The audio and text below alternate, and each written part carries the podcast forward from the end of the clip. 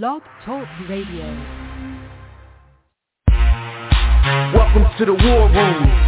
We got Dev, Kill, Jimmy, PJ, B. Austin, the hot block commander. Give it to you how you wanna in a one or two hour show to keep the brain running with the premise to talk sports on a national level. Bold with the topic, sorta like the rebels when it's game time. They like the Fab Five during prime time. Sports conglomerates speak their minds a little bit. For sports medicine and sports veterans and greats. The 4 for 26 or the war in Kuwait. It's the war room with five nights at the round table. Five Philly guys diversified and educated.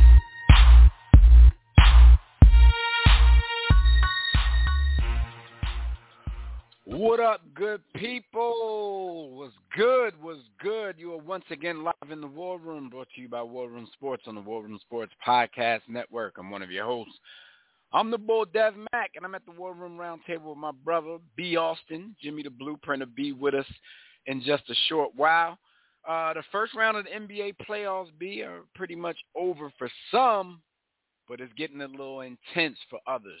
First things first, Tonight is the start of the 2022 NFL Draft. So Fred Purdue will be joining us for a few quick minutes to preview the important stuff that's about to happen. So sit back, relax, bust it up again with your guys in the War Room, the greatest man cave in the history of the third rock from the sun. You can get in on the conversation yourself by signing in right now to the the chat room at blogtalkradio.com slash the war room, or you could join us on Facebook, Twitter, Instagram, all at War Room Sports. We'll also be taking your calls in about 30 minutes when we open up the Digital Extreme Tech Hotline. That number, as usual, is 323-410-0012. Yo, B, what up, fam? Yo, what does this uh, Elon Musk copping Twitter mean for us? Because I, I, I see a lot of people who's like, like nervous about it and like just talking like, yo, I don't know about this, and I'm like, why? What's what's what does it mean for us? Why is it our? I mean, Twitter. I don't Twitter even has always had private. Twitter Twitter has always had private ownership, and I think that it's it's been so free and so much filth and ignorance and freedom of speech have been spewed forth. People actually think like it's the gov- like it's I don't want to say the government, but like a freedom thing, and somehow Elon Musk is going to remove their freedom. See, but the Like, thing, oh. the, the little bit of it that you know that I read on it was saying like he was coming back to give people their freedom of speech back. They said some of it has been taken away a little bit on Twitter. It wasn't it, it isn't isn't excuse me as free as it's always been. Um, and I heard that he pledges to to do the opposite. So I don't understand what everybody's complaining about, what everybody's nervous about. Um, I don't know. I don't Um, know. Elon Elon is so rich that he just makes people uncomfortable. Like everything he does has an agenda because we've been conditioned, and I'm not saying this is wrong, but we've been conditioned to believe that all super duper wealthy people are like Bill Gates and uh, George Soros. Like we we we are conditioned to believe there's a nefarious agenda at hand when they make a, a coppage of this size and type. I think that's what That's right. Speak, speaking of the size, he he paid paying forty four billion dollars for Twitter, and I do I do hear that he does plan to take it public. Um, people thinking that you know eventually when it goes public, it'll be on the market for around fifty four dollars a share. Um, but I don't know. It's I just been trying to. I haven't dove deep into it, but I, you know, because of the way folks were talking, I was just trying to do a little bit of research to see what people could possibly be talking about because I'm not really I wouldn't call myself an expert in the Twitter world by any means, you know, whatsoever. I send one tweet a week and that's just to tell people that this show is going to be on at 6 p.m. if you're going to listen live and and that's it. I don't know what happens after that. I don't know who sees it. I don't know who retweets it. I don't know who likes it. I don't know any of that. So that's my Yo. Twitter use, the extent of my Twitter use weekly. Is it is it safe to say that you haven't been active on Twitter in like a decade? I don't know my personal Twitter uh password. I've tried it like a couple times, but I it's been it's been Yo, years. I'm not gonna say it, it they hasn't been a the decade, security but I don't know my password. Why they make the security on Twitter so tough? Like to find your personal password, like they make you go to Fort Knox and jump through some hoops. Right. And, and and I quit. social Like I like security. it was and asking quit, me to like, do I all of that. care. Yeah, it was asking me to do all that, and I quit. I'm like, okay, whatever. I'll just continue to, you know, tweet the from the from the business joint, the advertisement for the show. That's that's all I could, you know, that's all I can muster. And when I forget the password to that joint, I mean, because it's usually just logged on, but you know, when you get new phones and stuff like that, Then we everything then we shit out logs a lot. off. Right. So when you. I mean, but with, for that one, I just I I hit y'all up like, yo, what's the company password? But I ain't had nobody to hit up for mine, so I'm on like my second, maybe third phone since I lost it. And you know, it's like a phone for me, like every two years. So you said a decade. It's been anywhere between four and six. I I just can't find it. I don't know. Somebody look and see when my last tweet was, and I have no clue. But uh, shout out to Bull, forty-four million dollars. I mean, when you're worth, you know, when you're worth like two hundred and sixty-four billion dollars, forty-four. I'm not saying it's, you know, pocket change. It's a, it's a nice drop in the bucket. I guess that would be the equivalent of us buying a, a home for ourselves or something. So dude went out and and bought himself a a home toy for four hundred. I mean, I'm sorry, for forty four billion dollars, and people are out here nervous at what he's going to do to their, I guess, their favorite platform. Do All right, but anyway, man. you remember? You remember when being rich was being a millionaire? Like, Right. I don't know. Recently, I've just been Yo. like being a millionaire really. But but I mean- but do you remember when being filthy rich was being a billionaire? And I'm talking about like 1.2 billion dollars.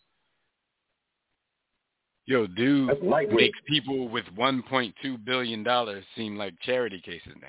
Yo, he 264. hire. Yo, he could hire and fire them.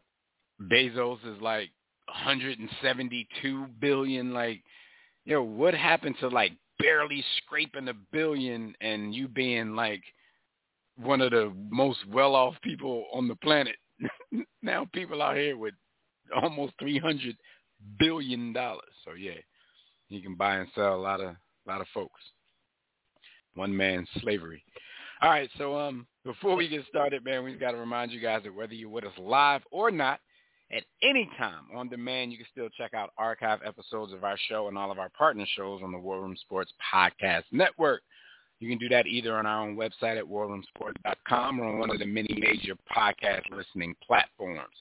So there's never an excuse to miss an episode, so don't miss an episode. You can hit uh, the War Room, uh, Tissue and the Tape if you're a hip-hop fan, the Broad Street Line if, you, if you're into Philly sports, as well as Superstars. Uh, shout out to those guys. John Appetit, if you call yourself a foodie. On the Couch with the Wilsons, if you're into TV and movies. Uh, after further review with the mayor. A whole lot more, man. Just make sure you check us out, warroomsports.com or wherever you listen to your favorite podcast. All right, so hot topics. Before we uh, get to the homie Fred Purdue, uh, about this NFL draft that's going on this evening. Got to let you know that this segment is brought to you by MyBookie. It's time for you guys to make some money sports betting in MyBookie. So if you still haven't checked them out, then it's time to stop wasting time and place your bet. Lay down some money on all the biggest games in sports, even prop bets on things like the NFL draft. You can do that by joining the War Room and thousands of other online players placing bets at MyBookie.ag. No excuses when you win. You get paid fast with no hassle. They even have in-game live betting, so you can place wagers a little bit after the game starts. So join now, and my bookie will match 50% of your first deposit up to $1,000. Just use the promo code War Room. That's all caps, one word. Hope you can spell, because I'm not spelling it out. War Room to activate this offer. Visit mybookie.ag today. Play, win, and get paid. That's all there is to it. All right, so like I've been saying, the NFL draft is tonight. Uh, what up to Skyview? What up to Neil in the in the chat room? Um, glad to have y'all with us as usual. Neil, get well soon. Don't be giving us no scares like that. Um, so uh, the NFL draft is tonight, B. You know, we've been talking about this, well, leading up to this, especially about the team that, that we root for and the and the moves that they've been making prior to and surrounding this draft. But we're going to talk to our own correspondent, the War Room Sports draft expert, uh, Fred Purdue, and we got him on the line now. Yo, Fred, what's going on, good brother? How are you? Fellas, what's going on? It's been a minute. It's been a long minute, actually. Yes, sir. It has I mean, definitely been a long minute, and you've been uh, you've been ruckusing on Jack- Jackson State. I see, man. well, we, we uh, talked to Fred. We talked to you a couple times during the, the college football season. You know, we can't go a whole college football season without talking Of to course not. you know the college not. football expert himself. But um, yo, like I said, the draft is tonight. I know this is your wheelhouse.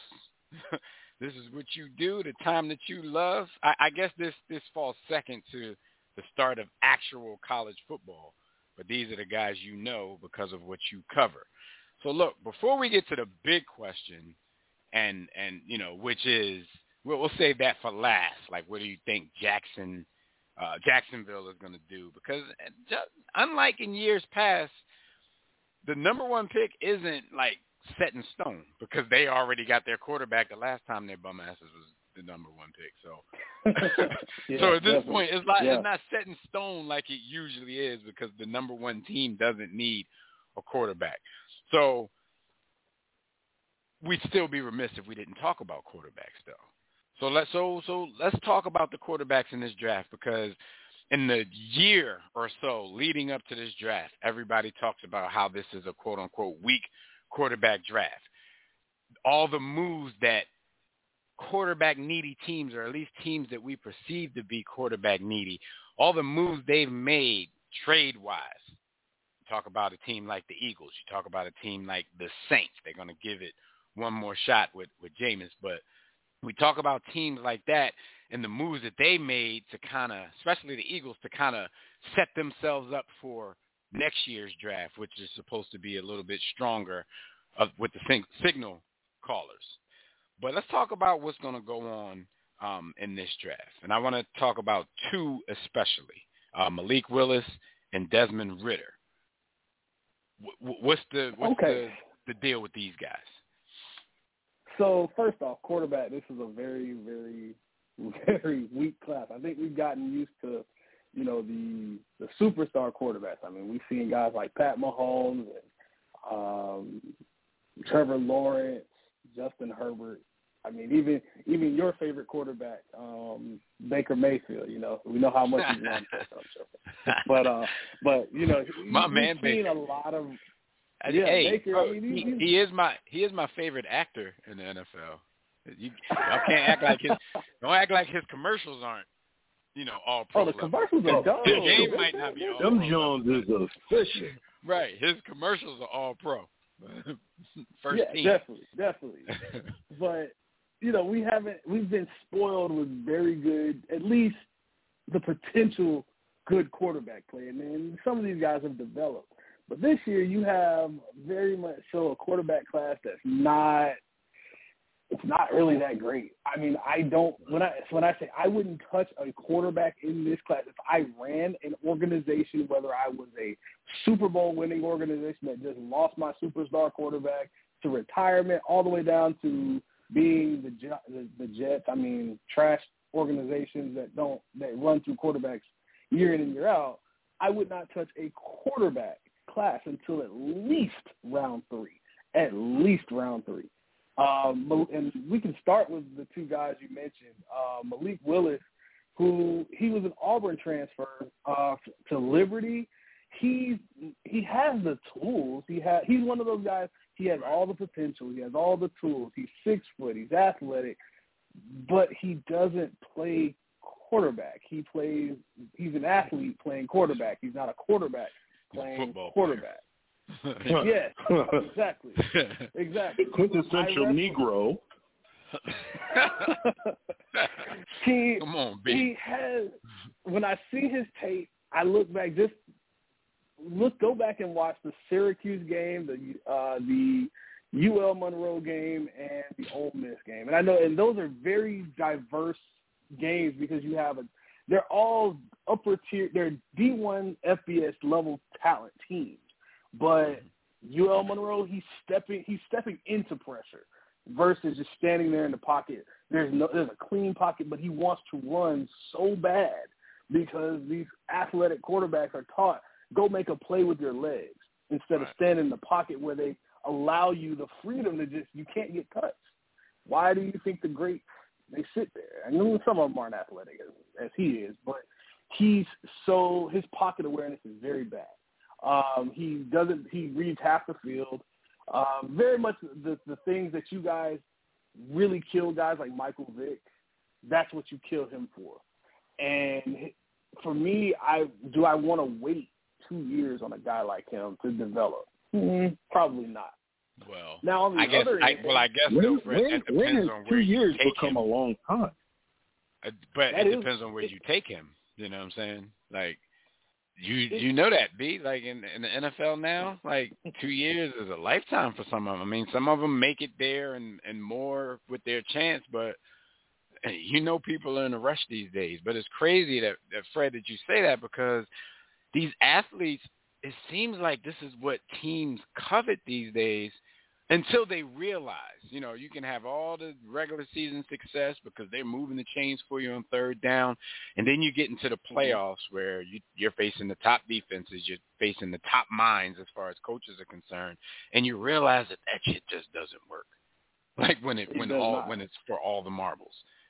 Like it's it's like it's like a Jalen Hurts. Like he can have an up and down season.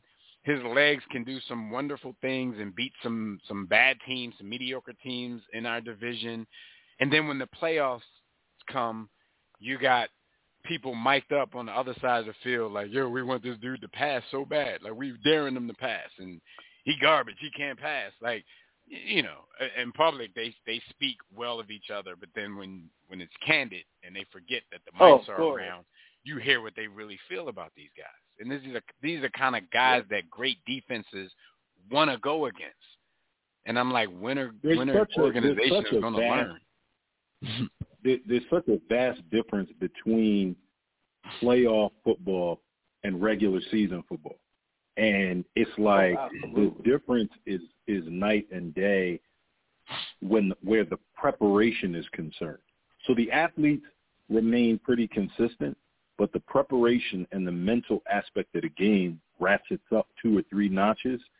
And if you don't have a quarterback with the with the fundamentals and the right understanding of the passing game, then you just got a running back in a in a wing tee, and y'all be home soon.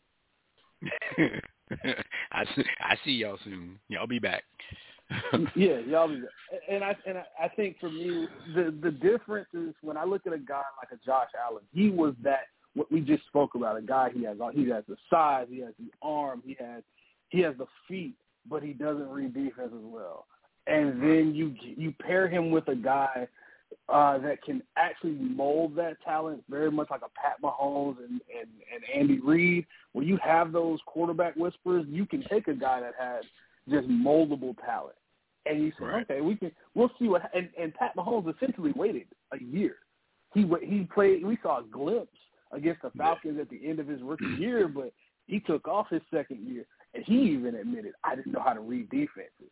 And to me, I'm like, how did you go? How did you make it from high school, become a three star guy, become a four star guy, even some guys a five star guy, and go to college, dominate, and still? But the game is so easy now. The play calls are so easy now. You just look at a look at a card on the sideline, and it's like, oh, that's a play. When you get mm-hmm. to the NFL, there are you got to you fight for asking your that question like you don't know the answer. Fred, ninety percent, ninety-five percent of these college offenses are five run plays, five pass plays, spread. See what you see. and like and like. Fred said, deal. you can you, you can call him by holding up a damn card on the sideline. Shout out shout out to Play shout out to Chip five. Kelly who shout out to Chip Kelly who tried to bring that shit to the NFL. Yeah, and then they realize they realize guys steal signs, and it, it, upper level quarterbacking is very hard. And I saw I saw a graphic, and I I won't stick but, too but long. Fred, how do you how do you not that, steal a sign that's like like twenty four by twenty four? Like they're holding up posters. but go ahead. What exactly, you say? You saw exactly. got it. I saw a graphic yesterday, and it showed the the top the, the number one pick quarterback or the number one quarterback taken in every class for the last ten years. And when I noticed the names, I'm like, okay, Andrew Luck, okay, cool. Uh, Trevor Lawrence, okay, cool, but but I see a lot of, or even Kyler Murray to a, to a degree. But then when I'm seeing EJ Manuel, Jameis Winston, and I'm a Jameis Winston apologist because I think he got a bad rap in Tampa. They gave him a lot of the weapons, but they didn't give him the system that worked for him. You tell, show me a quarterback that that throws the ball 40, 50 times a game with no running game, and he's always behind, and and, and he's scrambling for his life. But now, in, in, but then he goes to New Orleans. Recipe and you get a guy for that, failure, pretty much. exactly. You you can't you can't throw this guy in like that. So I wouldn't. Uh, me, when I look, I wouldn't call myself a Jameis apologist per se, but y'all all know I'm a kind of a, A Jameis supporter, supporter. Yeah, and I just feel like he never, he never had the tool. He didn't have a running game. He didn't have an offensive coordinator that carried things favorably for him. He didn't have LASIK surgery. He didn't have the right contact. it's not fair the situations that he was placed in. right? I think that he can be a top tier QB. I really do. Now, and You I, think I he can, or you think he could have been? You don't think it's too late? Damn, it's getting that late. It's I'm, getting I'm that late. thinking. Yo, I mean, Jameis ain't been in the league for two years now. Like this ain't Jameis' third year coming up. Yeah, this is I like mean, year not, seven. This is going in year Yeah. seven, year eight now. Right, at some So point. At some point, you know what I mean? We're gonna be talking about Jameis like we talk about uh Jeff Green in the NBA. Jeff Green in like his 17th Yeah. season, we still like Jeff Green got so much potential. Jeff Green, he gonna be great one day. Hey yo, Jeff Green is about to retire. Like I ask you talking about? guys this one. I ask you guys this one. This one, and, and for, when it comes to quarterbacking you draft, everyone thinks they know. Everybody thinks we know. We we we just know this guy's going to be great. System matters. Situation matters. Hell yeah. I mean, you got rest in peace. Look at look at a guy like uh, Dwayne Haskins when he went to Washington versus now the way they thought of him after he left. He didn't have the support in place. Show me where he was going to be successful. then he goes to Pittsburgh. and nobody like, oh, who comes to Washington has the support in place. right, right. Shout But- out to Cornball brother my-. I thought Pat Mahomes. I was like Pat Mahomes. Oh, okay. He's just he's he's a Texas Tech quarterback. That offense doesn't work in the NFL. We've seen it years and every time it's over and over, and it doesn't work. And he turns out to be a superstar. So he went to Andy. Unless your name unless your name's Peyton Manning, we don't know that you're gonna work out. I'm just gonna call it the way it is. I, it is what it is. and and I don't think I don't know. It's hard to say with the stuff he's done so early in his career that this is the case, but we've seen it before. Like Pat Mahomes mess around and get split from Andy one day and be some total trash. Look at Donovan. You know, I've heard that a he made that man look and- way and better I've- than he was, and that still wasn't enough. But he they know, traded that man in the same division for a couple of snacks and a six round pick, and and was proven right about it. He, he was And then, trash from the and moment then he I was proven right, and I didn't get any money for it. I've been telling people for years. Hey, so Fred, tell us about. Oh, go ahead, go ahead. Make that. no, go ahead, guys. Go ahead, go ahead. No, I was just about to tell you to tell us about uh, Desmond Ridder. Desmond Ridder, I like him. I really do. Um, he would probably be he would might be, might be the exception to the rule of hey, I might not take a guy before the third round. Maybe to the right situation to a team that is may say you want to you have a quarterback in place and he's a little bit he's he's coming down to the end of his career and you can let him sit. Sure. Desmond Ridder, six three, two eleven. He's a he he's great moving around, and he's one of those guys. But he's a good thrower of the football. He has accuracy issues down the field, but in today's NFL, where everything is short to medium, you're not having to throw that deep post all the time. Where we're not, you're not. It's not the nine. It's not Bruh. the '80s where we're just Bruh. chucking it deep on a regular. Bruh, The I know, I know, is, is I know what you're saying. I know what you're trying to Like, say, and I don't even up. disagree. I, I know what you're trying to say. I don't necessarily disagree, but having to watch Jalen Hurts, I disagree. Good thing for you, Jalen. Good thing for you. Uh, Desmond Ridder is not Jalen Hurts. I don't think anybody in this class. Well, Malik Willis might be close to that, but um, Desmond Ridder is one of those. He's he's accurate, short to medium, very coachable guy. Was on a Cincinnati team where he actually showed. I I picked up on him last year, and I said, man, this he, he he's throwing dots here. He's throwing dots here. Okay, can he stand in the pocket when when pressure comes? Okay, cool. And you saw him do it against your your group of five schools. You know your your UCFs, your U, your East Carolinas, your your Memphises. But you didn't see him do it against Power Five teams. We saw him do it against Bama, and Bama they they played Bama pretty tight early. Uh, and granted, Bama had some injuries, but you can't take that away from him. He played pretty well against a Bama team that had it's always stacked with talent. So um, what you telling me is he's better than Jalen Hurts? Absolutely. Fred, do you think it? Do you think it? That helped, ain't hard to be. Do you think it helped him in his stock that you know he had to play against Sauce every day in practice? Uh, I think so because for when I look at that defense, it's not it, it's Sauce Gardner, and I and I loved him. I love him, but there's another guy on the other side that no one gives credit to, and, and he got the right name because he's kind of locked now too. Coby Bryant, different spelling but same guy. Um, he he was also on the other side locking it down, and, and Cincinnati has some very good receivers. So it's not like that team is just a scrub team that no one knew about up until this year. They were a very solid team over the last couple of years, and Luke Fickell's kind of building what he's building there is like Ohio State light. Um, he's an Ohio. He was the Ohio State defensive coordinator when Urban Meyer was there. So uh, at Ohio State, so he's building what he's building there. You can tell he he he understood the blueprint, and that team is pretty good. So he's been able to. He was slinging the ball around a lot this year, and I, I now am I calling Desmond Ridder some superstar at some point? No. No. I think Desmond but, but could be a low end starter to a high end backup. Yeah, he right. could be a low so, end So it's one of those things. backup. If he happens to become good, you won't be surprised. Mhm. But you're not No, I wouldn't be expecting any surprised at all. superstars pretty No. much from this. I mean that No, happens. not, no. I mean you had some, you know, some third round picks before Russell Wilson. Um, I still don't think Russ is Russell, what people would have to make him to be. It was, it was the hype. But that's it, success. it was the hype. Right. That's Right, that's right, success for the third round. Um, even Mhm. a, a Kirk Cousins, that's success for the third round. That's I mean that's big success for the third round. These are two highly paid guys, you know, franchise Mhm. quarterbacks, third round picks. So um, you know, we're not looking You said- for you that. said third. You said third round for Kurt. Uh, for Kirk Cousins, bro. Yeah, Thir- he went I third think round. I think Kurt was fourth round. I thought Kirk was I thought he fourth round, third. but he he was a four. If I remember correctly, he was a fourth round pick, and I was actually higher on him than I was RG three. I was never big on. yeah, I mean, obviously, look how look how it turned out.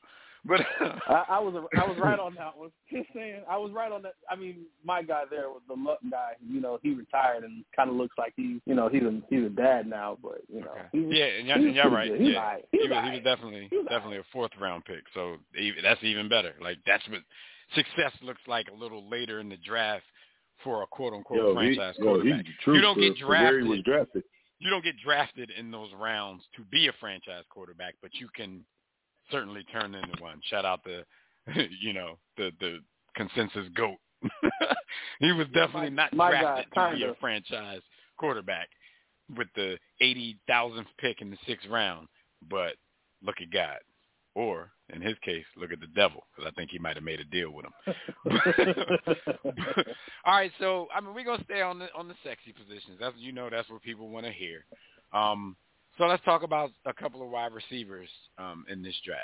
Uh, who who are the top So guys you guys, in you guys draft? know a little bit Now, this about is this is a little wide bit deeper receivers. than the quarterbacks, right? Yeah, this was a little bit deeper than the quarterback. You guys have, you guys know a little bit about drafting receiver Jalen Reagor. Mm, I'm sorry. I Yeah. hope you guys trade him. Go get that first. Go get a pick. Do we get do like we know about round pick. drafting receivers? Uh, we- we don't know about drafting successful ones. We know about drafting them. Uh, Hey, my Jalen doesn't- my- my uh, J.J. doesn't know how to Arcega do that Whiteside, who they just now decided to turn to a tight end. You know why? And I've never heard this, not in this day and age. He's such a great blocker. What? Wow. but they did. But That's like third but or fourth to their down the credit, traits I want. to their credit, to to justify that lunacy that they think of him, he's such a great blocker, and they keep putting him on the team because he's a great blocker. They just they just converted him to tight end. So now we're gonna see if you can really block. but um, He's yeah. about so to tell be us about, ass cheeks tell at that, too. some- Tell us about some wide receivers in this draft. All right, so uh, receiver, my one of my favorite. Well, we'll start at the top. So, um, to Chris Olave, who came back last year. Um, he came back. He ran four three nine. Very good receiver. Probably a good, better slot guy, but he's a speed guy. He's a speed demon. Uh, then you have Garrett Wilson, same team, Ohio State. Garrett Wilson, I actually like a little bit more. He, both of these guys wreaked havoc on everybody. Um, both were thousand we about to run down Ohio State's whole core. Uh-huh. Here's the funny thing about these two, right? They're they were they're going to be first round picks. More, more than likely, both of these guys will be first round picks, and they were they were both thousand yard receivers, and they were not either one of them were not the best receiver on their team this year. The guy they that the best player on there, he's still a sophomore. So yeah, um, Ohio State is kind of stacked at receiver, um, and they're going to be stacked for a while.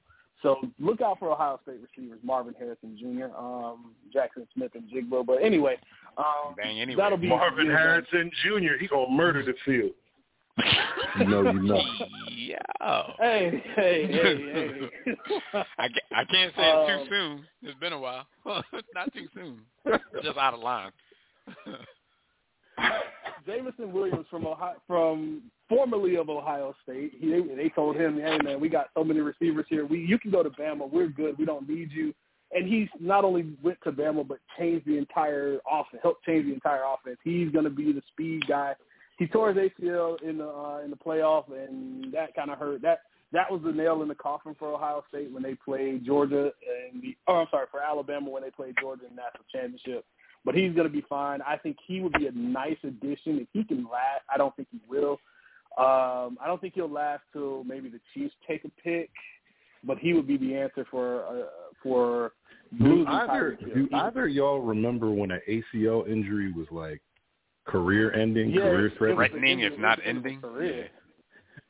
Yeah, it was, it Now career cats is ending. coming I back in six months faster than when they And left. they're Faster than faster, that. yeah. right. Yeah. um, Drake London from Ohio. I mean, I'm sorry, from we've had so many Ohio State guys. Um, Drake London from USC, who is my favorite receiver in this class, reminds me of Mike Evans. And if anybody knows me, they know uh, I have Mike Evans is one of my favorite receivers in the NFL. I think he's you know, he's already in my book. He can we can just go ahead and give him his gold jacket now. Yeah, I said it. You can go get ahead and give him his gold jacket. Well, you like route running, huh? Hey, hey, hey, hey, hey. Thousand yards every single season for his career. I'll, I'll take it. Um, yeah, before Tom Brady. Anyway, um, Jahan Dotson, speed demon type of guy, uh, in the mold of a DeSean Jackson. You know how you feel, but he has hands. You know, I know how you guys feel about DeSean Jackson. Yeah, no. Uh, Wan'Dale I ain't got no Robinson, problem. I ain't got no problem with this song. I just, I'm just Man, tired the of way you overrated. slandered DeSean Jackson, the way you you slander this man, I have heard you slander this man for like the last ten years. you know what though? the- yo, like like we said, that was in response to everybody who was acting like DeSean Jackson is Jerry Rice. So it's like Yeah. people You act know like how- you- people Fred, act you like know how it DeSean is, man. Jackson. Yeah, No, I'm saying Yeah. Fred knows how it I is when it. when you think a guy is decent, but everybody else talks so highly of him that you gotta throw a couple bullets out there. You you know what I mean? Like, come on, y'all. Y'all acting like this dude is not Yeah, a one he's trick not- pony. definitely- Very good at his trick Yeah, he's he's the one. if he's ever on the He is. field, but come on, man. People be they, and he used might drop go the ball at the one yard line as he's crossing the goal line. He might drop. Never mind. I'm, yeah, I'm, he I'm definitely does. I'm done. Definitely more, does. more than I'm more than once. Definitely does foolish. He might do it more than once. All right, so where are we now? But Go. but the receivers, the receiver group is very deep. If you miss out on one guy early, you could probably get a guy. A guy like Chris Olave realistically could fall to the second round, and he's a first round talent. So if you miss on a guy early, don't be too upset. I mean, you have guys like David Bell, who I thought was going to be really good, but his combine numbers were terrible. He ran like a four six five, and he's only like five ten, but he's great, has great hands. He's a good route runner, but he's the prototypical slot guy, and he's not really explosive. So you wait on him till maybe the fourth fourth round or so. Uh, Wan'Dale Robinson, who he, I think he may end up being a Oh, like Jerry Rice. at some point. Hey, so, hey, so hey, Fred, hey, is it is it fair to say that Ohio State recruits the best receivers? I mean, because Alabama always They are- has some, but even even some of Alabama's better receivers were Ohio State transfers. Thinking about a Jameson Yeah, Williams. I think Ohio State is is wide receiver U right now. Uh, they have, I mean, they have one of the their their wide receiver coach who was Brian Hartline from way back at Ohio State time when they when Urban when, uh, when Jim Tressel was there. Uh, and they were playing Florida National Championship. I mean, he's a great recruiter. He's one of the best recruiters in the country. And they're still getting five star guys coming in, and guys are just sitting. But wide receiver is kind of now becoming the the sex even sexier of, a- Yeah. of a position because right. because of the way spread offenses are. You can put four guys on the field now, and Because you're taking them in the first guy- round now instead of running backs. You're taking wide receivers in the first Exactly. round. and your your Yo, slot receiver Dev. is your running back. Mm. How old how old are we that Brian Hartline is a coach? right. I mean, old how old are we I that mean- Marvin Harrison's son is about to be in the NFL at some point? But um, Yo, Marvin Harrison's son about to be killing it. But yeah, no, that's crazy that and this is this is a little bit, you know, this is this is more personal. You think with either of those two picks, or you know, with the ability to flip some stuff and move up, do you think the Eagles are targeting another receiver? And I ask you this because two of these guys that we just named in the last five minutes, you know, expressed their desire to play with the Eagles. One of them, um, uh, Garrett Wilson from Ohio State, because he grew up an Eagles fan. The second one, Jameson Williams from Alabama, because he would love to play with DeVonta Smith. So it's like we finally, we finally got a pick right, and guys actually want to come play with this dude. Like we usually don't have I- it. Like you know, people like last year, people were like, yo, get me on this team so I can play across from Jalen Reagor. Like, oh, nobody's saying that. Let me get with Quez. I think Like- I think you see see see. I actually think you guys do take a receiver, but it won't Yo, be Quinn's that- nice, man. Don't put him in the same sentence as Reagor. yeah, but nobody's nobody's at the combine talking about I want to get on this team so I can play with Quez. They don't even know Quez because They Quez didn't, don't have a quarterback. they didn't know who can Quez was. Right, Quez too fast for the quarterback we got, so you don't even know what Quez can do. Yo. So right, but you you think guys you Yo. said, have you said with, not with one of the first two picks though, not with one of those first I rounders. you guys no, I think you guys will take a pick, take a take a wide receiver, but not the type of receiver that you guys are thinking. Because if you look at your wide receiver core, what what's the one common denominator about all of them? They're somewhat six one and under, all fast, Small, all fast. Right. Yes. No, no. So, So- so, so you're what's the thinking the same thing? I'm thinking. Like I'm thinking, we're thinking the same thing. It is a type of receiver that I think we would end up taking. That's why they are in the Debo um, um, trade talks. I, gotta don't think not the so Eagles. Fast, my friend, I got to hit you with a Lee Corso. Not so fast, my friend. I go the Mhm. other way. I would. I go the other way. I hit you with the. How how do you guys feel about Drake London? If you if I could put Mike Evans on your team right now, would that change how you guys look? A guy that a go a, for a quarterback that I and, and I make this comparison it, it's as far as throwing the football, right? Just kind of mm-hmm. take, go on this journey with me. When I, years ago Cam Newton was drafted and they went and got they knew Cam Newton wasn't an accurate quarterback, he could throw it to a spot, right? So what did they do? They got they went and got they didn't get him a small fast guy. They went and it didn't work, but the idea was go get him a big, tall, rangy guy. Get him a who has big, tall, big rangy, radius. wide catch radius guy. No, and, and that's what I'm saying. That's what I'm expecting from Yeah. them. I'm expecting either Okay, that okay. or like I said, I think they're in the Debo sweepstakes just so you can have somebody that you can just throw the ball to and let him make a play. But they have to get Man, a I big, don't want- I don't they want have to get a big I don't rangy want Debo. receiver because Cool. You need somebody that Jalen Hurts can just throw the ball up to and he can, you know, 50-50 balls he can go very make a play. Just throw it to a spot. So Drake Right. London fits in the in the, and I hope you guys don't draft you- him because there's a third. Can you, There's a can you imagine how dollars to get. much better DeVonta Smith's rookie year would have been had he not been getting thrown to by Jalen Hurts? Oh my God! Oh, absolutely. Shorty, absolutely. Shorty would have told Jalen, me. Jalen, Jalen Hurts' arm, and and both of y'all will. I, I we got to stop talk stop talking about this guy, but both of y'all will laugh at this. Fred, you you've coached and and uh, Dev, you've analyzed copious amounts of hours. Like Jalen Hurts is the type of guy when you call nine routes, he drops back, and you start asking like, "Yo, why is he throwing it when the guy's at at the five or only five yards off the line? Like, why is he letting the ball go? Why is it so high? It's only going thirty yards. Like, what is he doing? No, but arm but that that, but the thing is, that's not what he doesn't know for some reason. I'm sure he reads the paper and listens to everything, but he seems to not know because, in my opinion, he lets the ball go too late all the time, which means the receiver has to stop running and wait for the ball. He should be letting it go when they're five yards down the field so they can go get it, but he he seems to not know. But yeah, like you said, we ain't, gonna- gonna stop stop talking to this dude. He's supposed to be in California following the goat around, so hopefully he's gonna come back, you know, with something that he learned from from Mr. Brady, Man, Tom Um, Brady out there having sex with his wife. He ain't paying attention to that dude. or, or everybody else's wife. Either way, that's his business. Um, Fred, give me two predictions. It's really going to be three because the last thing we're going to ask you, of course, we're going to, you know, we, who you think the, the number one pick is. But give me two predictions from the draft that, you know, other people might not be thinking about. You know that position that I, I I will not I hate touching in the first round. I don't care if his name is Emmitt Smith or Sweetness His or name Barry is Sanders. Barry Barry Payton. I Or, But yeah, I, I don't care if his name is Barry Payton. Barry Payton. Walter Sanders. yeah, he could be. He could be all that. All of that. Emmett Not at Campbell. All. Yeah, yeah, yeah. Now, now, uh, there. I have. All right, no Emmitt wasn't problem good. with That a lot.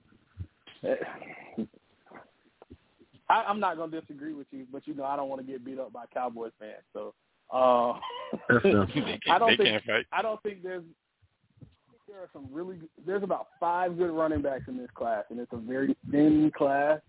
Fred, No Fred running would try back and draft them in the sixth round and be mad when they're not there. There is no, there's not going to be a running back taken at least in the first 35 picks, 35 to 40 picks. That's big because everybody doesn't think about it the way we do. So some people are still reaching for running back. So 35-40, that's that's that's that's that's a big prediction. and for me, got there are good running backs. Breece Hall's a good running back. He doesn't have that extra gear to, to finish that run, but he's a solid run. He can do both. He can, he can catch the football. He can run the football great. Kenny Fred Walker, like he Kenny gonna Walker's Fred like too. he gonna Fred like he gonna get past the line, but he gonna get walked down from behind. That's pretty much what you're saying. I mean, now Dalvin Cook's little So brother, he's Frank James Gore. Cook. The second half. Hey, yeah, yeah, yeah, yeah. Um, Pierre Strong Jr. Most nobody, most of your listeners may not know who that is. South Dakota State.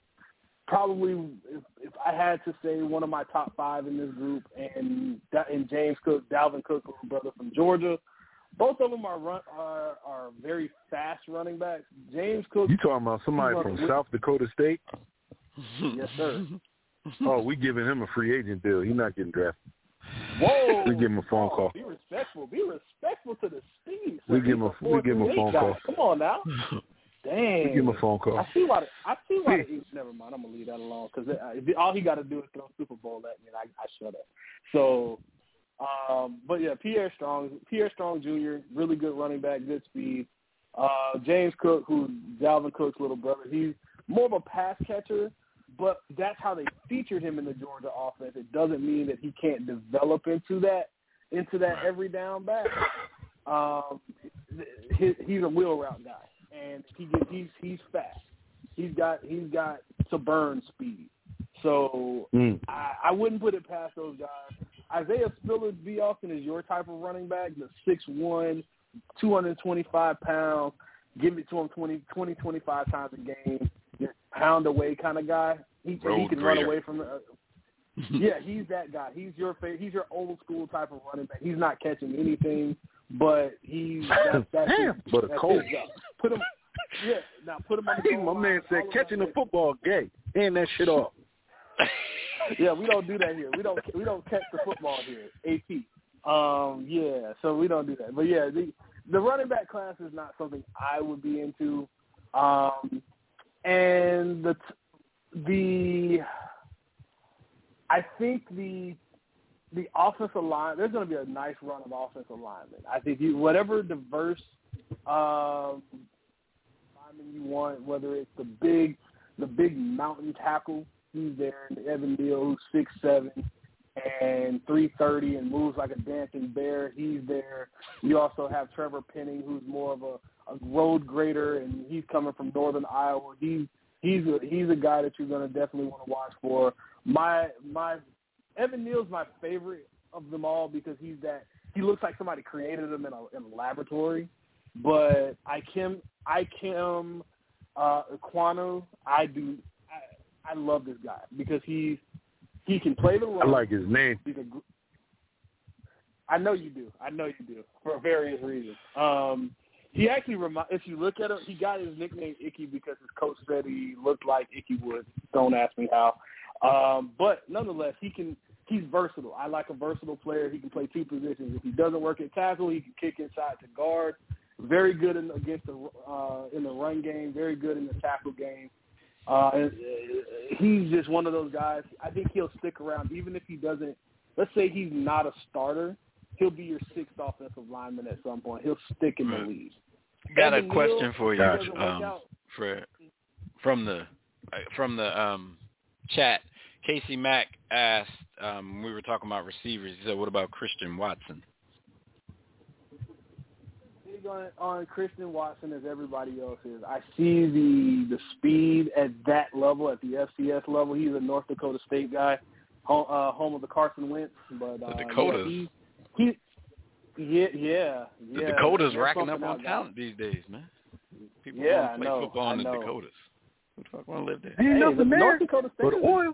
it's, hey, that they're the Alabama of the FCS. You didn't know? I, never mind. I'm, I'm gonna leave that second part. I'm gonna be nice to leave that second part out. But um, anyway, better than Jackson State. Anyway, um, Oh God. um, Damn! For now. Shots fired For- at black people. Yet For again. now. For now. Okay. Uh, but yeah, yeah. Christian Watson is he'll be a nice slot receiver, but I but if you told me five years from now he's selling insurance somewhere, I wouldn't be surprised. Yeah. All right, because we got to get out of here soon.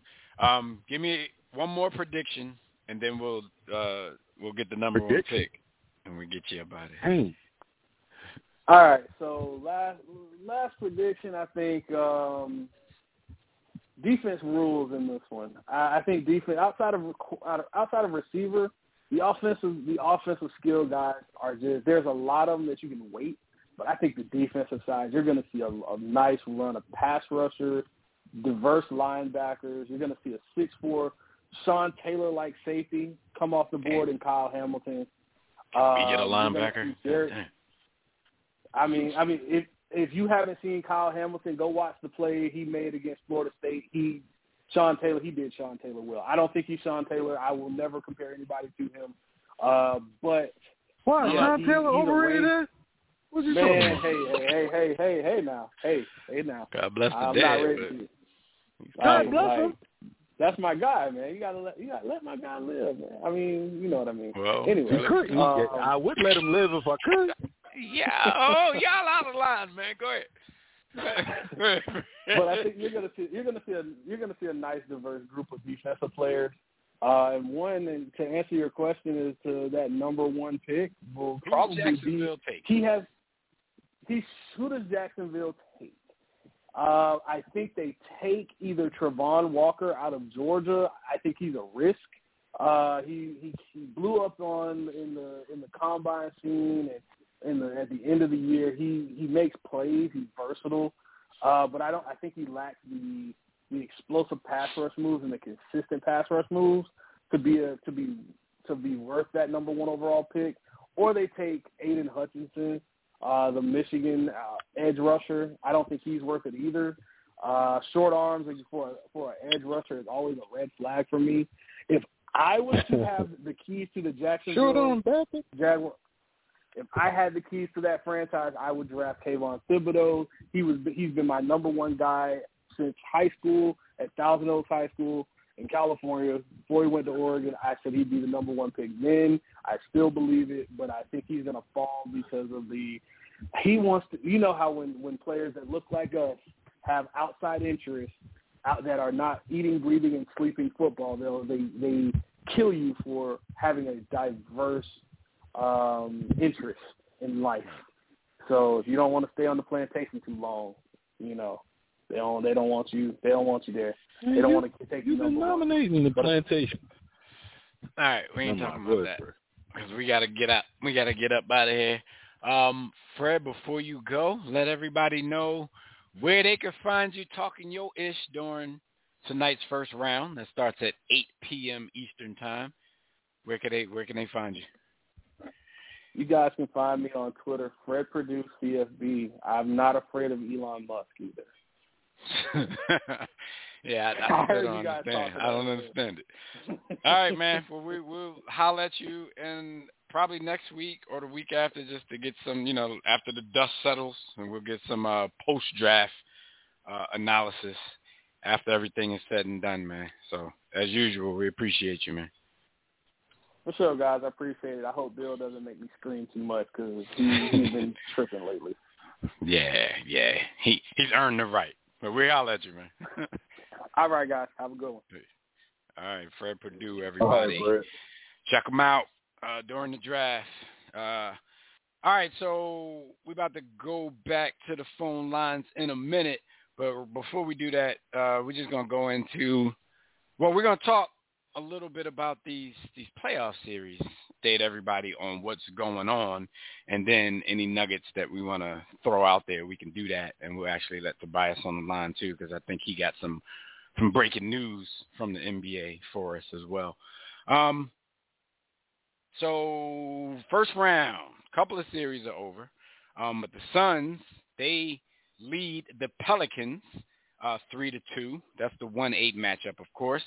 Uh, the two seven matchup in the West, the Grizzlies are leading the Timberwolves three games to two. That has been a very um, exciting series to watch thus far. Uh, the three six matchup, the Warriors have dispatched of the Denver Nuggets in five. They won that four to one. Uh, as, as Jimmy would call them, Vorp and his crew are gone, but it's not for you know any lack of production on on Dude's part. Uh, he started off the series a little bit shaky, but balled out to the point where he had Draymond at the press conference thanking him for like, thank you, Master, for allowing me to guard you and making me better throughout this series. Like, you got to see that. I'm like, yo, Draymond drawing. Um, the Mavericks. Draymond the, don't even strike me as that type of guy. In the four or five matchup, the Mavericks lead that series over the Jazz, three games to two. Uh, the Heat made quick work of the Hawks, four games to one over in the one eight matchup in the East. The Celtics made even quicker work of the Brooklyn Nets, preseason favorites to win it all. Uh, they pulled out the brooms on them and swept them out of the building. We'll talk a little bit about that. Uh, in the 3-6 matchup, the Bucks dispatch of the Bulls in five games. I thought the Bulls could, you know, possibly do something after Middleton got hurt.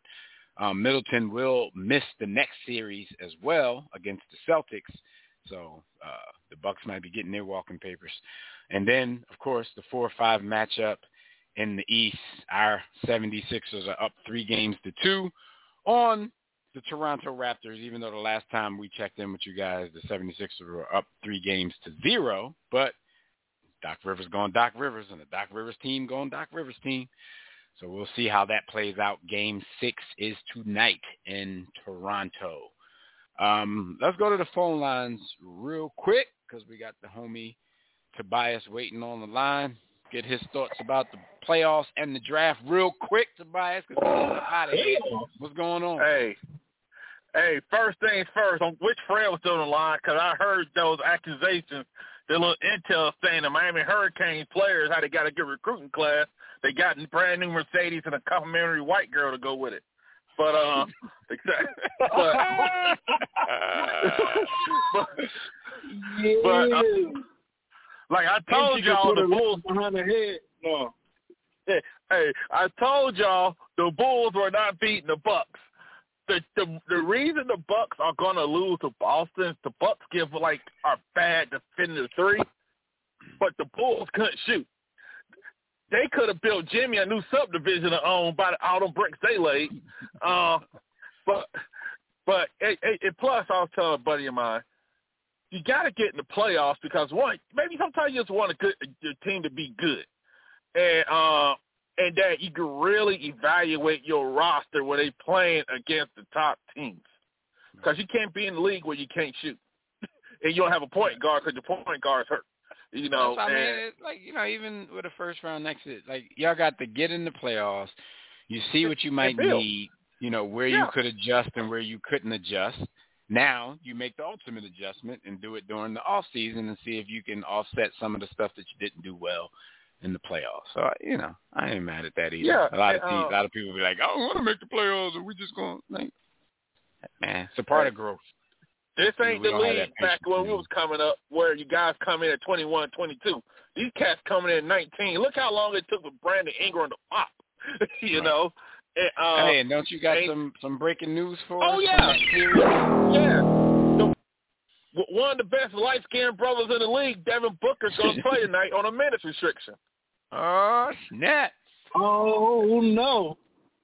Yeah. Uh, keep away from Colorado, my boy Herb Jones. You can tell Herb from Alabama a name like that in 2022. Herbert Jones. You know? but uh, but you All know. I was watching like last night though. I get man, Jokic, those guys brought it, and it was good to see um, Boogie Cousins play some good ball though. Yeah, uh, he was, last he was boogieing. He was boogieing this series, man. He was doing Yeah, well, yeah, he was well off the bench. I mean, because that, that's the crazy thing. As much as they said, you know, Draymond and Kev- Kev- Kevon Looney were playing so, you know, great defense and all that kind of stuff, the centers in this, you know, Denver centers pretty much came in and did what they wanted to do. So I'm like, early in the, in the series, that was a little bit overblown. Draymond locking uh, Joker up. And then Joker No, you he know, calmly went off for like 37 and 18, Joker started in the post. and 19. Joker started him in the post of trying to jack up jumpers. He killed him in that post. That's what he did. And uh, Yeah. but Golden State, everybody they follow the media falls in love with all their three point shooting they have. But unlike those Warriors teams of past, they're crazy small right now. They used to have a Bogut, a JaVale McGee, guys like that who could be big Mhm. And spell some Mhm. minutes. Draymond, they say, oh, he could guard all five positions. He could guard a center. Well, look what happened when he had to guard a broke down Boogie and Jokic. When you playing against the best, you can't guard. I'm sorry. Um, he, he can guard Sean. John Right, right, right. You can guard a center, but you Yeah. can't guard the centers. Like, you know, kill Yes. that noise. Yes, will and so- and they're small. They're so small right now.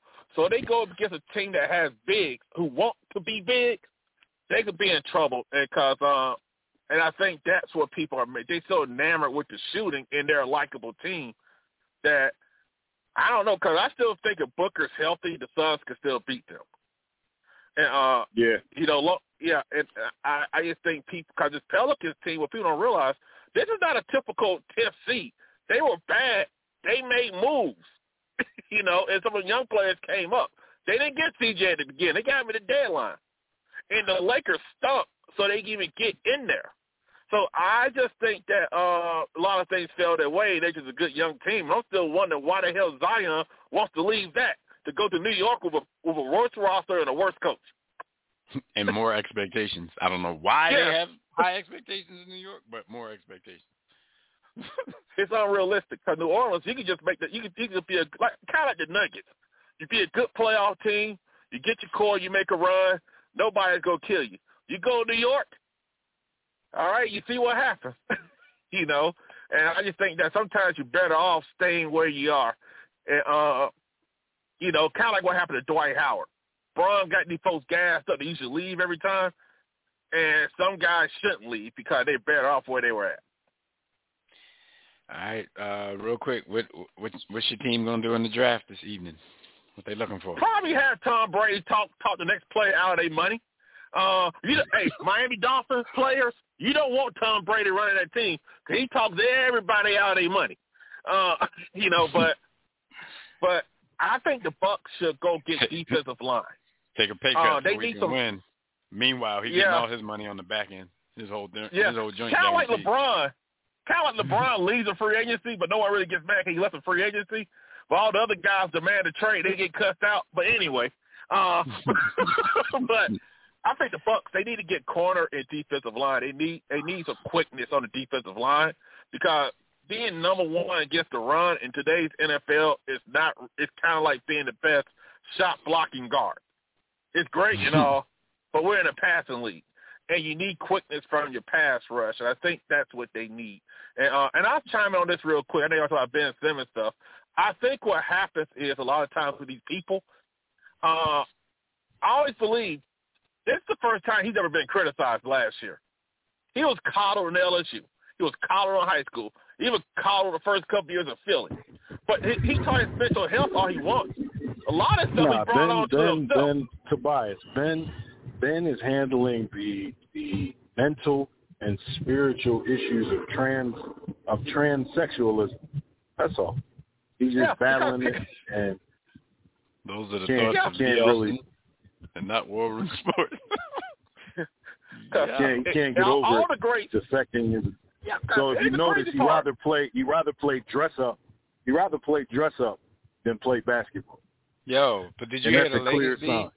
They said it's his mental block stemming from what happened in Philly last season that's triggering his back pain. Like yo, he, they they somebody Yo. really said this. I don't know if he really said that or if his camp really said that. Yo, But those are the reports that came out this week. Like yo, hold yeah, on. he I still just has a mental block. I just what happened in the playoffs last year, which is triggering the pain in his back. Like, I just I just want to tell Tobias this, man. Man, you've been rocking with us for a long time, and as you know, Dev Dev is the father of a son. I'm a father of a son, and I can assure you, I, you know, that our children, our sons, will never do such. I Yeah. I, I, I can assure you. not without like, getting his yo. chest caved in. Yo, I will punch Dev- him Dev through. I'll Dev- punch him through his face if he tried that. Yeah, because I'm just telling Dev, you, you can buy the boy ice cream while you're buying yourself a new TV, man. But uh, you know, but uh, you gotta you gotta earn that. yeah, but uh, but you know, but you Gotta earn it's it. the- Yeah. yeah, if Philly loses series, there's one silver lining. Ain't no way you give James Harden fifty million dollars. I wouldn't give him. I wouldn't give him a new contract anyway. Two Uh, silver linings. No way yeah, you Doc- give him fifty million dollars and Doc gets fired. Yeah, So change that. uh, change and- that to change that to win Philly. Because if they don't win tonight, I told y'all It's before over. the playoffs they have to win Yeah. six. I do not Yeah. trust a Philly Yeah. team to win anything in seven games. When last time we won a game seven? like real and your boy When Bible Yeah. not taking a vaccine. I'm like, uh, We ain't got we I'm ain't like, got Nick, bruh. we ain't got Nick Foles. Yeah, and, uh, and then and my last thing is Kyrie. If I'm the Nets, I will. Hey, if he don't opt in, I won't give him no money. What KD gonna do? Leave? He's under contract. You know, so at the end of the day, that's one reason that if I was in the league, I wouldn't want to play with my friend because tough Yeah. situation like that may come up. Cause remember LeBron left Dwayne Right. Wade high and dry. Dwayne I'm Wade about lost say, ten million like- dollars. you risk not being friends anymore. Even though you know those dudes got to a place where they understood it was business, business. It was so, business. But Dwayne, But hey, you know, but- but he's gonna say now that you know it's cool. It's a business. That's what he's gonna say out loud. But I guarantee you, he was salty when, when LeBron decided to leave because from what we heard, Dwayne, Dwayne Wade didn't even know. Like he didn't even tell him that he was. He gonna ain't be- telling, yeah. Yeah, Yeah, but, uh, but you guys have a good one, man. And and, and All I right, think that Aiden All right, Hutchinson, bro. and I think Aidan Hutchinson should go number one. I wouldn't take the trade cause the the Jaguars general manager want Travon Walker, who didn't really pop for his potential. The owners want Hutchinson. I would draft Hutchinson even though I don't think he's all that because the owner want him. If you take the guy the owner doesn't want, he doesn't pan out, you're gonna be updating your LinkedIn profile. But hey, you guys have a good one. All right, man. All right, bro. All right, so B, talking uh, real quick about this second round, the only second round series that's actually set, the Bucks and the uh, Celtics. Can the Bucks, Mhm. the defending champs, can they handle what the Celtics are bringing to the table right now without Khris Middleton because he has been ruled out for the entire series? So, you know, Yeah, is, nah, you it's know, it's it's Giannis- gonna be real Giannis tough. It's gonna be and well. So the only the only redemption is they now become dependent on Giannis really dropping 35 and 18 every night, like every night, and everybody else got to play a way above level because Chris was going to give you 20 to 25. Like Chris Khris Middleton quietly like he's he's nice. He ain't you Chris know, he's Middleton is a superstar. big bucket maker. You can give the ball to Yeah. Khris Middleton late in the game, and and and let him he's keep a, you in it. like let him win it. Would you call like a corny like a corny Joe Johnson? Yeah, I mean, Like probably, like a corny a cor- yeah he he you know he gonna give you some serious buckets and they don't have that. Now the question that i have it- so boston's defensive prowess lies kind of around the perimeter. Okay so Giannis Giannis has to take advantage of old man horford and whoever else is at the four and the five cool Well, the what's the name? Um, should I think will be playing a, a role in this series? Damn, I forgot. What's the name of their center? He got hurt. Very athletic dude. Um, great shot blocker. Um, sorry, y'all. I'm old. Uh, this happens from time to time, and and and I'm distracted because the Sixers and the uh, Raptors are about to uh, uh, tip off. Anyway, um, Mhm. Celtics, I think, are a pretty good defensive team all around, though. They are. I think more than Very, just they are. They are. strength of their defense on the perimeter, man. I think they're a pretty good um, defensive team all around. So it's not going to be easy um, for Giannis to just run his his 34 dive plays and do whatever he wants to do. And uh, Toronto's on the board first for the easy one by the Rookie of the Year. Um, speaking of that, the NBA awards we get we gave ours last week, but I just want to list the ones that have actually been named to see if you know you're in agreement with with those. Of course, we know the defensive player of the year is Marcus Smart from the aforementioned Boston Celtics Intelligent decision. and, and that Intelligent vaunted defense that they have. Um, the rookie of the year was Scottie Barnes from the Toronto Raptors, and the most improved player was Ja Morant from the Memphis Grizzlies.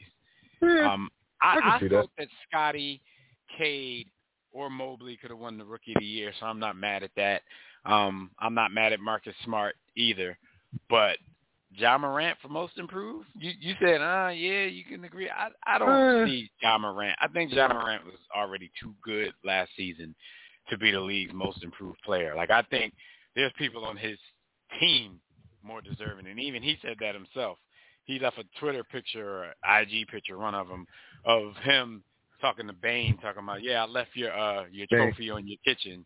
Um, I wouldn't Yeah, was for. Bane either. I mean, you had cats like Tyrese Maxey, you had cats like Jordan Poole from the from the Warriors. Jordan, yeah, uh, Jordan Poole, yeah. Yeah, who um uh Draymond was uh capping for online a little bit capping. earlier. Captain I just think Ja was already too good. He wasn't what he was this season, so of course there was marked improvement.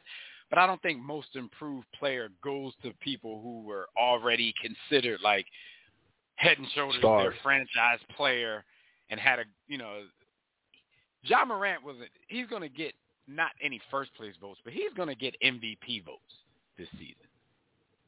So I can Yeah. see if you go from not mentioned at all to MVP votes, but Ja already had a reputation for being a star in the league. So that's the only reason I don't necessarily agree with him for that particular award. But shout out to him for getting it because he got it, and it is what it is.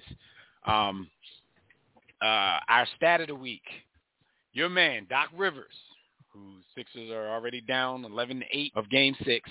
Doc Rivers has a 15 and 31 record in closeout games in his coaching career. You already know that he's been at the helm of three collapses, three uh, collapses when his oh James Harden goes in the lane and dunks it. He t- he's who ain't athletic.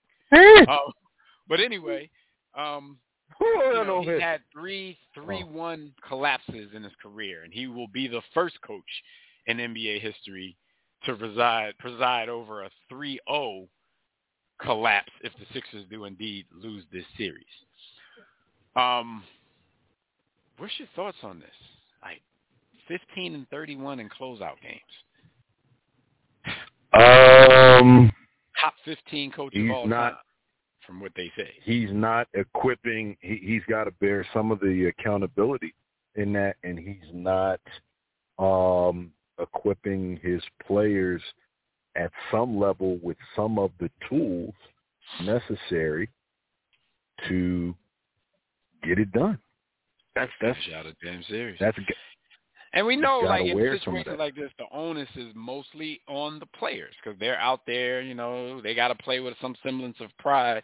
But he has been a common denominator in in in these type of situations. Like he's done it twice with the Clippers. He did it once with the Orlando Magic. Matter of fact, he was the coach presiding over the famous McGrady. It feels good to be out of the first round, and then Detroit came back mm. from the three one. Damn sure was. Yeah, he was the coach of that. Um, and he even he got defensive this week when asked about his record in closeout. Yeah, I'm him not trying to wear it. Thing. And he definitely crapped on that roster. Like, come on, the first time it was in Orlando. And if you go back and look at that roster, you should be giving me credit for having them up 3-1. I'm like, damn, Doc, how you going to go on your players? Doc was like, I accept no accountability for this. Exactly. Then he started talking about the Clippers. He was like, one of them Clipper series, Chris Paul didn't play in two games, and then he played on one leg for the rest of the set. Like Doc was on his excuse joint. So it's like if it keeps happening, though, what are we gonna say now? Embiid hurt his thumb. Like, come on, man, was up 3-0. Like a thumb shouldn't take you out of a series that you're up 3-0. So I don't know. I think Doc needs to, you know, he's feeling the pressure. He's a little defensive right now. We'll see how this plays out because if they do win, they got the Miami Heat waiting. And the Miami Heat, you know, we're talking about the Celtics and their defense. Miami plays great defense as well. Um, that'll mm-hmm. probably end up being the end of the line for the Sixers, even if they can get past the Toronto Raptors. And shout out to Skyview, Robert Williams um, uh, is the center for the Celtics that I was talking about. Um, athletic cat. All right, so um, mm-hmm. our quote of the week The quote of the week. Um, we've been talking about this all week because it's it's surrounding the you know the whole thing with the the Brooklyn Nets and the guys over at TNT, Charles Barkley and the crew started talking about Kevin Durant. His legacy has been a, a topic of discussion on, on sports talk stations all throughout the week. And you know, the two championships that he has, three of the four finals appearances that he has are with that team that he joined, that 73 win team that he joined. So, you know, we already knew that a lot of people were going to think like if he can't go to Brooklyn, you know, still kind of super teaming up and and and can't get this done, like it's going to be an indictment on everything he did prior, especially joining the Golden State Warriors. So in them talking about it, Charles Barkley's quote was, I don't want to badmouth the dude. You guys always talk about that championship stuff. I try to tell y'all, all these bus riders, they don't mean nothing to me. If you ain't driving the bus, don't walk around talking about you a champion. If you riding the bus, I don't want to hear it. All these guys walking around with championship rings, y'all bus riders. When you, the bus ri- driver, and you've got all that pressure where you have to play well or you're going to get the blame, that's a different animal. Um, do you agree with Charles Barkley with the sentiment that he's trying to lay forth?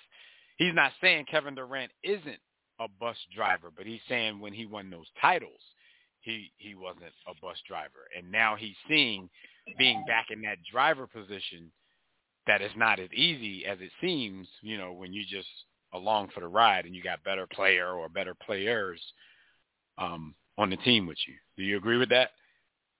I, I do. I agree you know, Kenny with Smith kind I of took it personal. some. He was definitely a bus rider. Yeah, yeah. Kenny Smith was mad. Kenny was. I think. Actually, I think that um, there's some context that can be provided. I mean, that Brooklyn roster was that Brooklyn roster is putrid beyond those two. And shout out to Sous Chef because he plays way above what we perceive his talent and ability to be. He's a baller. Um, but then when I make that statement, I also recognize and realize that, hey, listen, the reason that Brooklyn roster looks the way it looks is because y'all wanted to AAU up and banana boat up and ride each other's shiitake and and and play together and be friends and and work together. You know what I mean? So some of that really lies on the players making the decision they made. But Golden State, I don't really know who the bus driver was in Golden State because you had three Hall of Famers and Draymond claims he's getting in the Hall. And uh, and you had Yeah, you had but you know, when they clarified later, you know, bus rider Mhm. driver was basically the, the the if you just break it down in its purest form, it's your team. So it's like Yeah. Kevin Durant may have been the best player on the team, but there's no way you join that team who had already been to the finals three times before you and won it twice. Yeah. There's no way you get there and it's your team. So he was never going to Yeah. get those props. He can be finals Yeah, MVP agreed. and all that kind of stuff, but that is Steph Curry's team. Everybody knows it. It was made much easier for him to do what he does because of the attention that Steph Curry gets, because of the attention that Clay gets. So, you know, that's kind of what they were saying in there. Like, I don't, you know, I've always, I, I would never say Steph Curry is a better player than Kevin Durant. Some people out there will say that. I wouldn't say that. But when you come to their team who was already successful without you, it's not like they really need. I mean, if if you say, all right, we want to win the next two championships back to back, okay, then we we need Kevin Durant. But they were probably going to be in those finals with a chance to win those, regardless of whether he came or not. So that's why no one will ever give him props for being the bus driver on that team. So I understand it as well. And even Barkley, when he says that, he's not necessarily dissing you because he's telling you from personal experience how difficult it was. He's never won one as a bus. He's never won one at all, but he's been a bus driver most of his career and he's never won one. So Kevin Durant called himself shooting back at him by posting photos on Twitter of Charles Barkley in a Rockets uniform standing next to Hakeem, standing next to um, Scottie Pippen. Then he posted a photo of the Sixers starting five Barkley's rookie year. Um, well, once Barkley broke into the starting five of uh, Mo Cheeks, Andrew Toney, Charles Barkley, Moses Malone, and Dr. J. I think Kevin Durant missed the mark on talking trash because you picked when this dude was a rookie playing with legends, and then you pick when he was an over the hill dude nearing retirement. But you skipped all of the bus Yeah. driver years in between that. So I, I don't Yeah. really get where he was going with that. I think he missed the mark on his on his trash talk, but you know he's sensitive. You know he going, you know he he not going to take it lying down. So KD to say something. Yeah. But that's KD your, going that's, KD.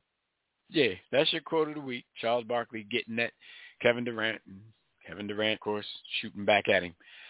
All right, so let's talk real quick before we get up out of here. What happened this week while y'all were on the Grizz 9E and while you're on the grind is brought to you by Digital Extreme Tech. If you or your business need a custom website, well, if you need a dynamic, professional, and most of all, an affordable custom website, you need Digital Extreme Technologies. No need to break the bank for an effective online presence.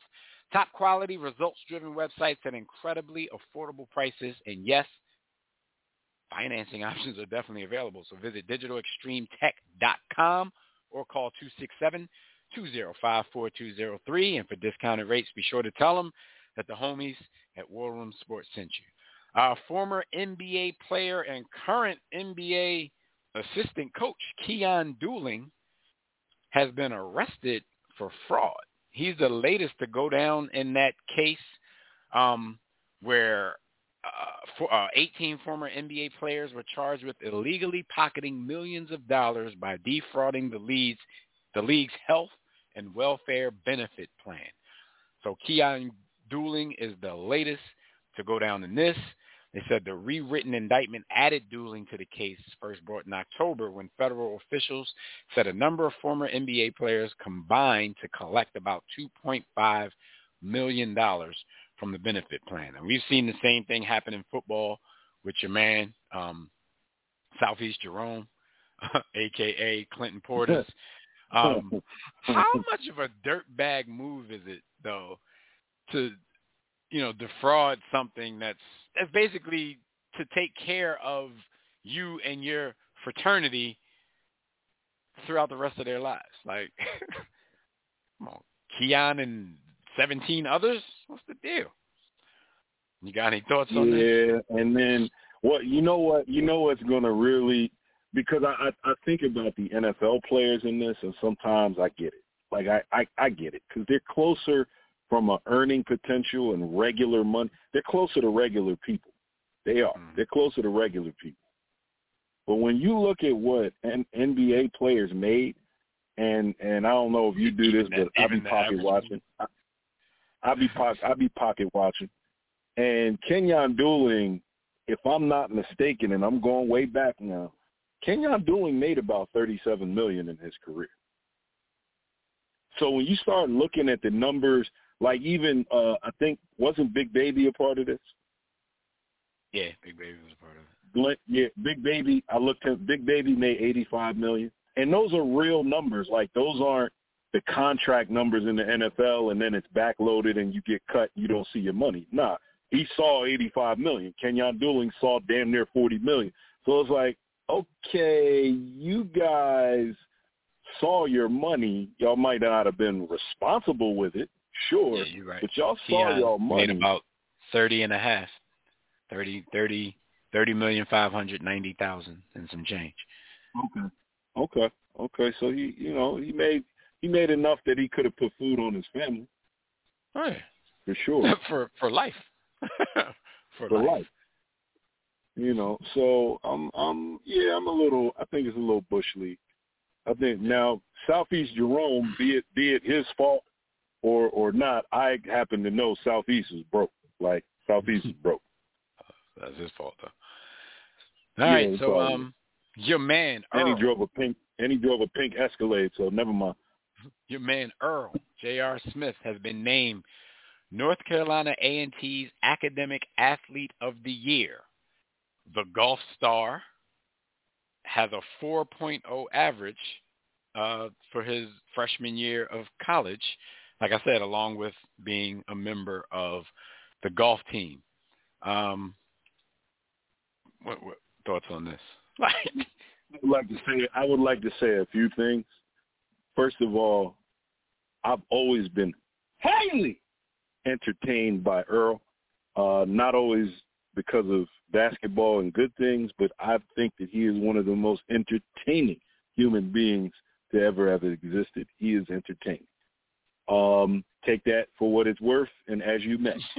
Secondly, um, Earl Earl made damn near a hundred million in his career. And so when he went to college, and if you know J.R. Smith, aka Earl's background and who he is and what he is, you know that even though he is is a a stone's throw away from 40 years old, he probably is enjoying HBCU college life at some level. Earl paid some of them co-eds to do his work. Y'all y'all know that. I was y'all just know about Earl. to say Earl- the legitimacy Earl of this. paid. Well, we don't believe you. You need more people. Now that that said, that said, did you see his interview on I Am Athlete? I saw Did you see snippets it? of it, and like you, because I saw you say this when, like, kind of I'm proud so of proud. him Yo, I'm so proud of Earl, man. mature he seemed to, you know, have It almost, it almost, interview. it, it be us being us being us. You're a little. On one hand, you're proud of him and thankful for his maturity and growth. On the other, you're a little disappointed because you know that now you're not going to get any of the fun laughs that you've gotten from Earl over the years because, damn, even Earl's growing up.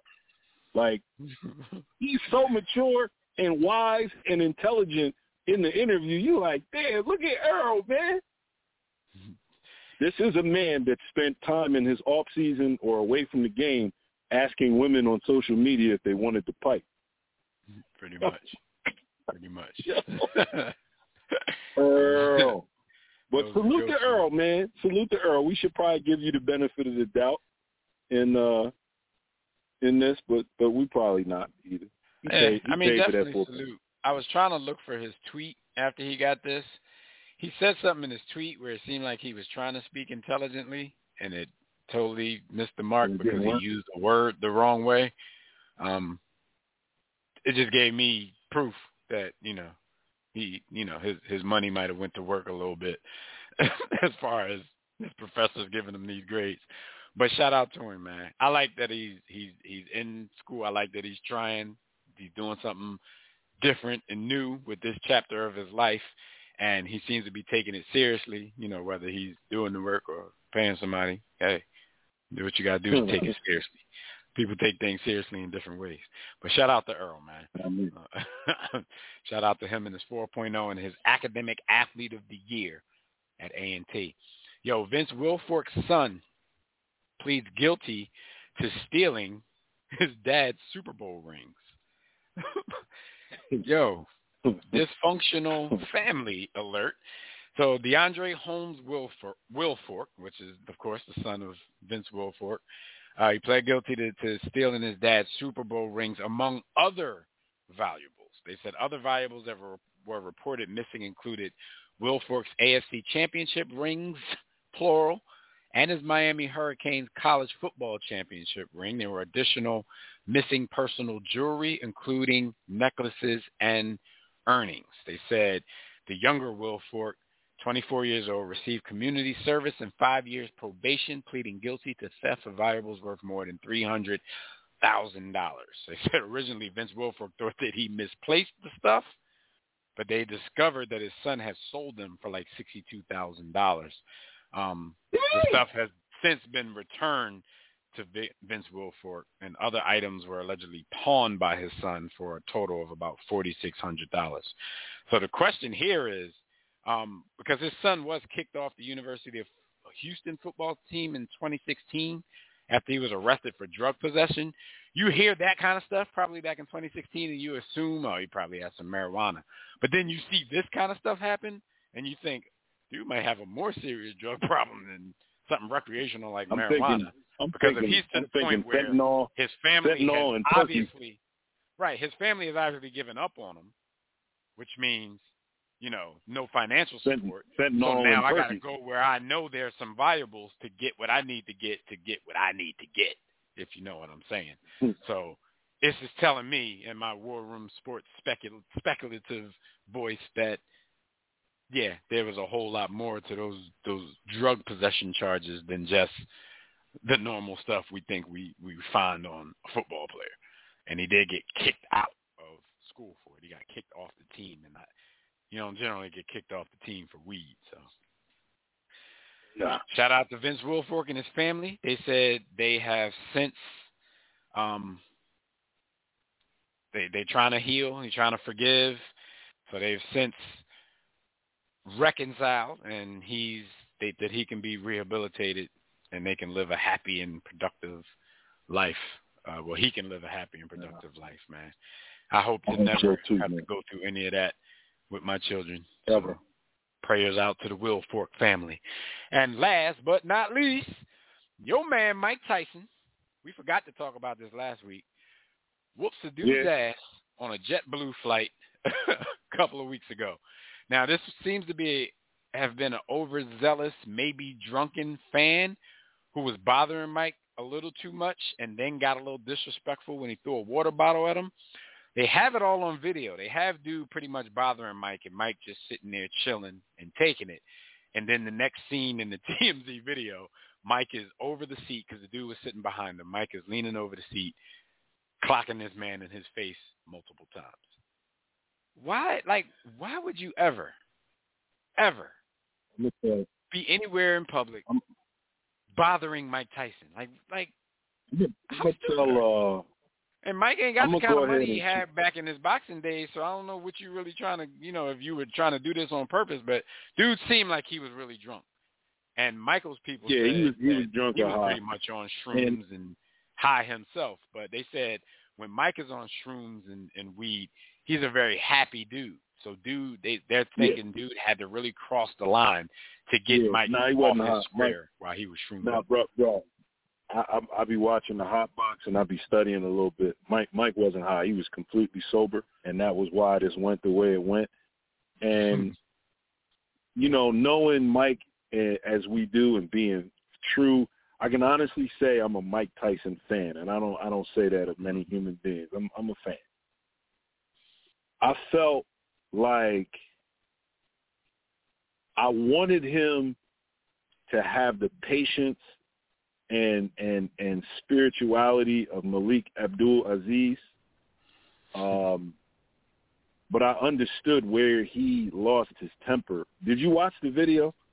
I did. I mean, to it be ain't no, Mike Tyson, it ain't no way any of us any of us would have reacted differently. It ain't no Right. way. If this was like It the older, if this was Mike Tyson back in the day, it wouldn't have taken nearly this long. Boy, boy would have died. This was Mike. back Pretty in much. Yeah, he would've would've- died.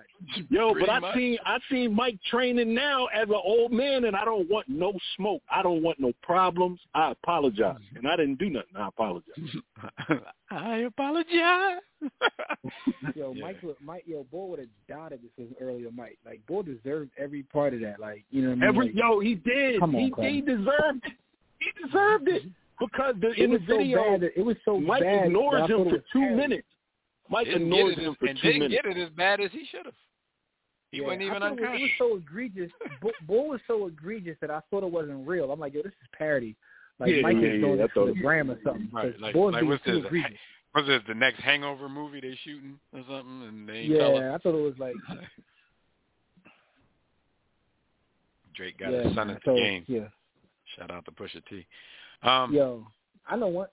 Yo, your push got to take care of son. Yo, I just want to say this. You know, I know I'm mad late because you know, it, you know, life and whatnot. But um, yo, everything ain't been the same since Joe uh since Joel started talking crazy to uh, Aubrey, man. yeah, I'm- yeah, I'm he probably shouldn't have said anything. Because Aubrey, Yeah, another one of them quarter cent. dudes that probably got to deal with the devil. You can't, you can't disrespect Aubrey. Yeah, yeah.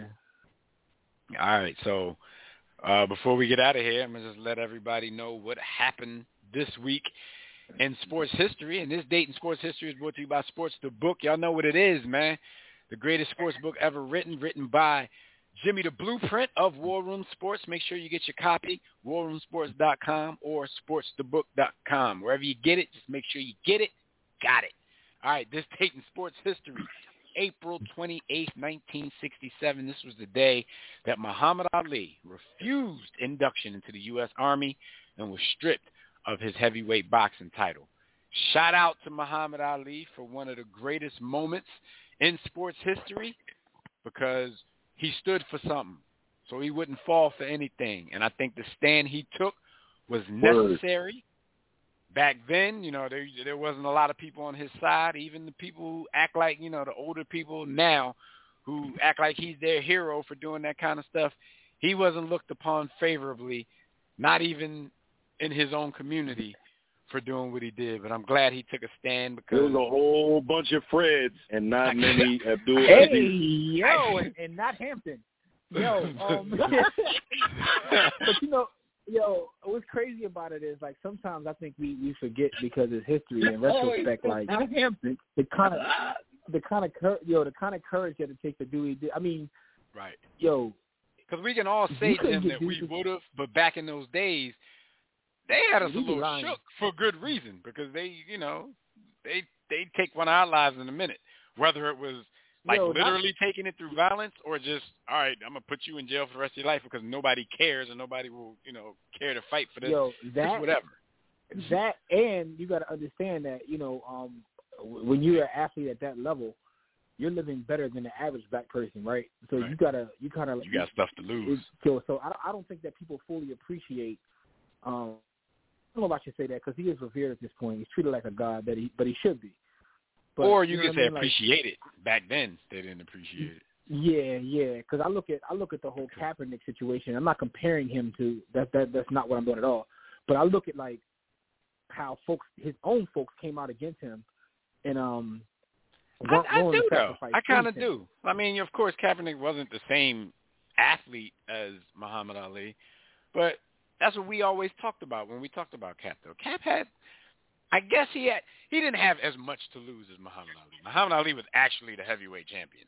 Kaepernick at the time. And not only that, know. Muhammad Ali but- literally like I also don't think that Cap. I mean, Muhammad Ali risked his life. Like folks were willing right, to kill right, him. right, Like, right. Exactly.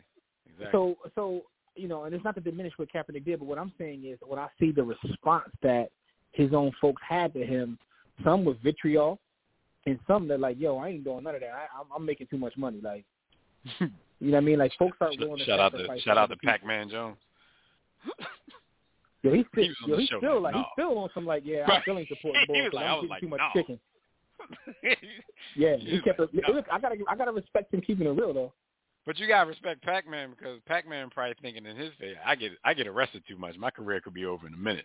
I can't be doing Yo, this. I respect Pac-Man for his honesty. I- There's Some I need now this like, money. man, I, I, if I go back, I could do this. Like Pac-Man, Yeah, like if I could definitely. go back, I ain't doing nothing different. I'm getting this chicken. Pac-Man said I ain't doing it. I ain't doing it. he like I get arrested every six weeks. Like I ain't doing it. My career could be over. I need all. I'm always trying to get reinstated. so I, I ain't doing it. All right, man. So that's uh, shout out to that moment, man, and that's what happened this week in sports history. You want to take us out, Jim? Yes, sir. Yeah, I might as well take us out at this point, man. Get to the Sixers game, man. But thank you, everybody, for joining us for this briefing in the War Room. Shout out to everybody that supports anything we do and has supported us over the years. We want you to know that we definitely appreciate you. Everything that we do can be found at the hub of warroomsports.com. But enjoy your week, right? Make sure you enjoy your week. Enjoy these playoffs. Um, enjoy the MVP trophy going out to the wrong person. But just enjoy all your sports, right? And pick MIP, up my book MIP, and the MVP. I'm growing with that. I Pick jog up it every my books, sports, the books at uh, warroomsports.com. But until next time, everybody, don't accept mediocrity. Be steadfast in the war against ignorance, and we'll see you chumps on top. Draft night.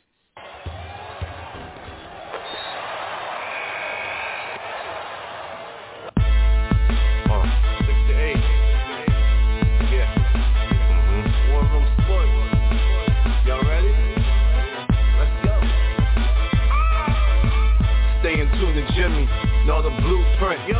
Every Thursday, six to eight, they do this. Shout out to Dev. PJ, B. Austin, Doc Bay on replay. WarRoomSports.com. Get that mobile app. If not dial, 323 14 0012. They be going and you sensitive, then oh well. Yeah. Physical podcast, let's talk sports. Showtime like magic in the block push. Listen live, push one to join in. Rip your team or listen for your enjoyment. Hip hop scholars, pit stop and knowledge. Should be in sports credits, I ain't talking college. Five guys, no beef though. Corporate secret, but the streets know.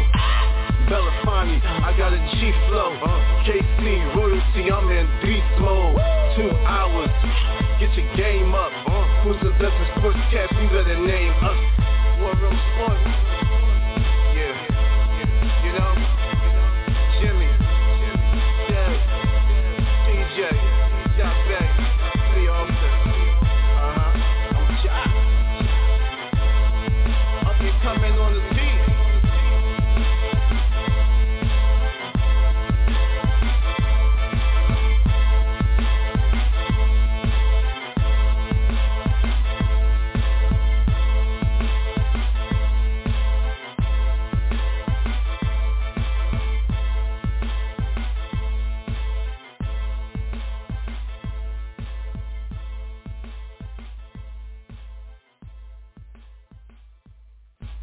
War Room Sports.